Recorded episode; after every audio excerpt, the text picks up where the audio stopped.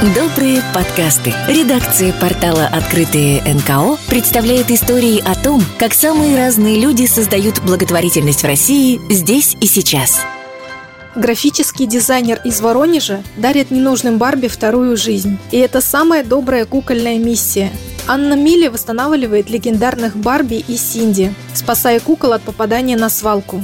Похорошевшие игрушки продают на аукционе, а вырученные деньги идут на оплату труда больничных нянь организации «Общие дети». Анна рассказала, как пришла идея проекта и какую самую дорогую куклу продали в помощь детям.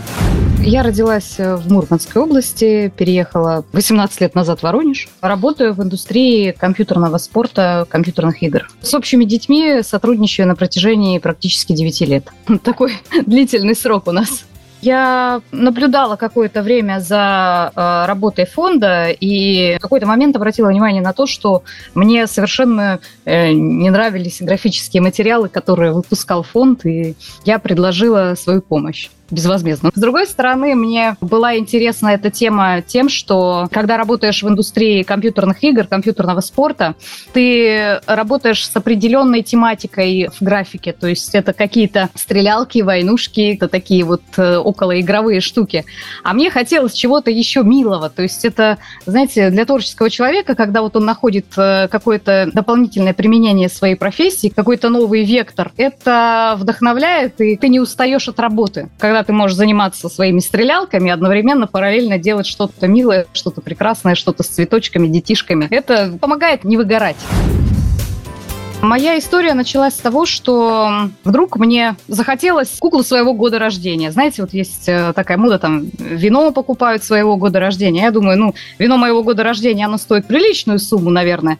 А вот кукла моего года рождения, она в бюджет вписывается. И я заказала себе из США куклу своего года рождения, она приехала. И потом я вспомнила, что у меня в детстве тоже были куклы. И я написала маме своей, они у меня живут э, в Мурманске, что, мам, там должна была оставаться коробочка с моими куклами. Так получилось, что вся коробочка не осталась, а из них осталась только одна. Я решила найти тех, которые были похожими на тех, которые были у меня. То есть они же все все равно выпускались серийно. Барби, Сэнди, Бетти. Я приобрела на Авито, находила где-то на форумах тематических, э, нашла тех, которые были у меня куклы. Я им э, пошила такие же одежки, то есть все полностью восстановила. Потом я начала покупать э, кукол еще в коллекцию других Барби. Потом это переросло в то, что у меня стали покупать кукол на заказ, также под дни рождения кому-то. То есть кукла года рождения стала достаточно популярной общие дети постоянно приносят игрушки. Но по санитарным нормам использованные игрушки нельзя передавать детям. Их приносят в фонд кукол, там мягкие игрушки, но их э, детишкам отдавать нельзя. И было решено, что я могу помогать коллекционерам восстанавливать своих кукол и одновременно помогать фонду. То есть есть люди, которые коллекционируют, есть люди, которые фонд приносят кукол, и вот помогать им находить друг друга, коллекционерам кукол, в общем, детям финансирование, пусть даже небольшое. Если раньше эти куклы выносились на помойку, то сейчас они хотя бы какую-то, пусть даже небольшую сумму, они вносят в бюджет. Средняя цена куклы, которая плохо выглядит, от 150 там, до 700 рублей. Когда кукла попадает ко мне, первым делом это тотальное мытье, это восстановление волос, но не всегда перепрошивка. У меня вот есть э, фотографии кукол, которые были мною перепрошиты, то есть волосы уже там не подлежали восстановлению, и, естественно, они перепрошивались. Такие варианты тоже есть. В обычном э, варианте, когда вот приходят куклы, они, естественно, моются, восстанавливаются волосы до состояния, когда волосы красивые, гладкие и ухоженные. То есть ее можно одеть и поставить на полочку. А дальше уже человек, который приобретает ее, он уже сам решает, будет ли он ее кастомизировать полностью, то есть перерисовывать мейк, перепрошивать волосы, либо оставит ее в первозданном виде, в котором вот приехала эта кукла. Был у нас случай, когда в общие дети принесли очень-очень-очень редкую куклу фабрики «Звезда». Это кукла Бабы Яги. Так вышло, что фабрика выпустила небольшой тираж кукол, коллекцию, посвященную русским народным сказкам. Она была игровая, это было, если не 90-е, там, то 2000-е годы. Потом Фабрика прекратила выпуск этой коллекции. Более того, молды, то есть то, из чего льют э, саму куколку, фигурку, по некоторым данным были ну, уничтожены. Восстановить, перекупить э, и каким-то образом вновь выпустить эту коллекцию не представляется возможным. Некоторые умельцы э, дошли до того, что оцифровали эту коллекцию и делают там 3D-модельки, но это не то. Одна из самых редких кукол коллекции «Звезды» — это Баба Яга. Когда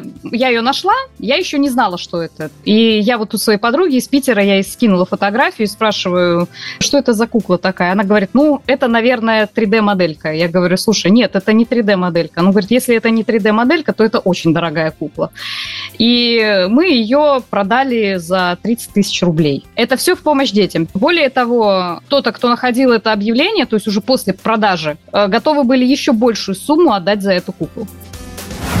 Благодаря Анне и кукольным аукционам в общие дети поступило больше 100 тысяч рублей на программу «Выжить без мамы».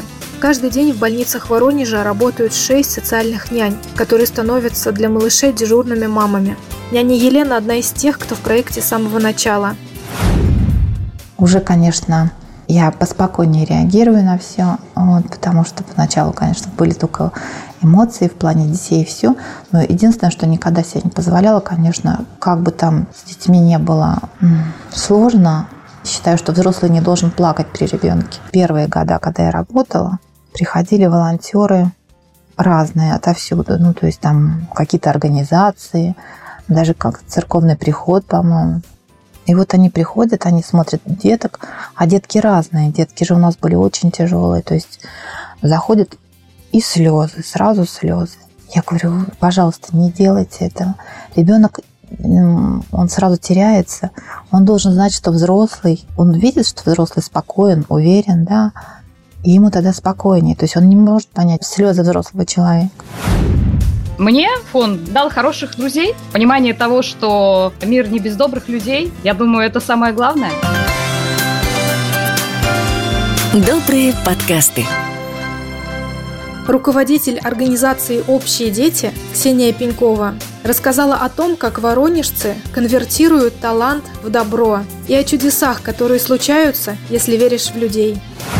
В основном средства мы направляли на отказников, то есть на приобретение потребностей или приобретение каких-то вещей таких более значимых, как коляски, стульчики. Мы купили одну коляску для двойни, для ребят. Вот купили средства гигиены. Потом поставили, по-моему, москитные сетки на окна. У нас люди помогают в основном, чем они могут. То есть не всегда не финансово помогают. Они, допустим, занимаются автоволонтерством, либо занимаются, вот как Аня, нам помимо того, что на куклы реставрирует, она еще дизайнер. Фотографы бесплатно фотографируют, студии бесплатно печатают печатают фотографии. Но вот почему-то вся история связана с деньгами. У нас был один сбор на нянечек, и одна пиццерия нам передала коробку, ну, нам приходит пицца, вот мы открываем, а там 50 тысяч рублей. Мы, конечно, тоже были очень, очень удивлены.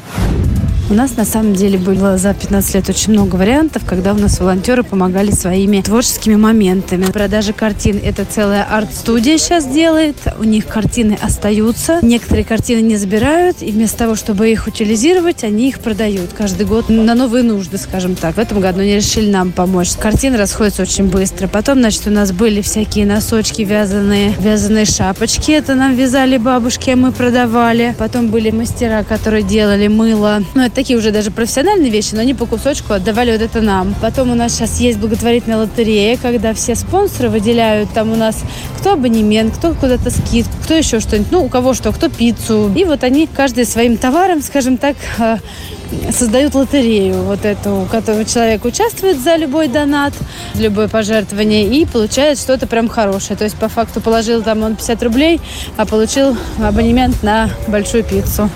Организация наша, на самом деле, давно очень уже образовалась. Изначально это были два человека и маленький офис. А, даже не офис, а были два часа в день, которые нам выделяло вообще свадебное агентство, чтобы мы там что-то делали. И говоря мы, я не подразумеваю себя, потому что я пришла через два года после э, начала работы. Наш бюджет был 1000 рублей пачка памперсов, и чему мы были очень сильно рады. Вот, ходили в больницу, там 3-4 волонтера из церкви, вот, в больницу к детям отказникам, и был один э, интернат под подшефный. Ну как он, там в основном организовывались такие всякие активности волонтерские, там о финансовой помощи никакой речи вообще не шло. А потом уже по мере прихода в молодых, э, активных, с горящими глазами в людей, это все дело начало развиваться. Мы уже потом поняли, что двумя часами в день мы не ограничимся. Мы сняли себе первый офис на свой страх и риск. Несли туда, наверное, все свои лишние деньги и вообще лишнее все. Это было пять лет такой непрерывной работы. Из одного интерната потом выросло 9 подшефных интернатов. Из одной палаты в больнице выросло 4 палаты а, в разных больницах. Сейчас у нас три больницы, в них 4 палаты. Но там они достаточно большие, поэтому масштаб в любом случае рос. Вот. Потом мы начали делать уже ремонты, брать новых сотрудников, новых нянчик. Направление работы наше делится на три категории. Мы помогаем детям-сиротам, а, воспитанникам областных интернатов Воронежской области. Следующее направление нашей работы – это дети-отказники в городских больницах. Нянечки находятся с ними весь день, по вечерам приходят помогать волонтеры. И третье наше направление работы – это кризисные семьи. Это семьи, которые тоже из-за жизненных ситуаций выпали из нормального течения жизни. То есть, ну, это в том числе семьи беженцев, э, семьи мобилизованных граждан.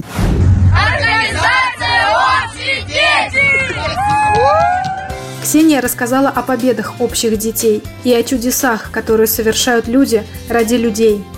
Семье мужчина, папа, у него шесть детей, двое из них не его, но поскольку мама социально опасный человек, он их всех забрал. И у нас э, благодаря публикациям и нашим, благодаря помощи людей, ну, в принципе, только мы с этой семьей работали, человеку купили квартиру трехкомнатную в Северном. Добрые подкасты.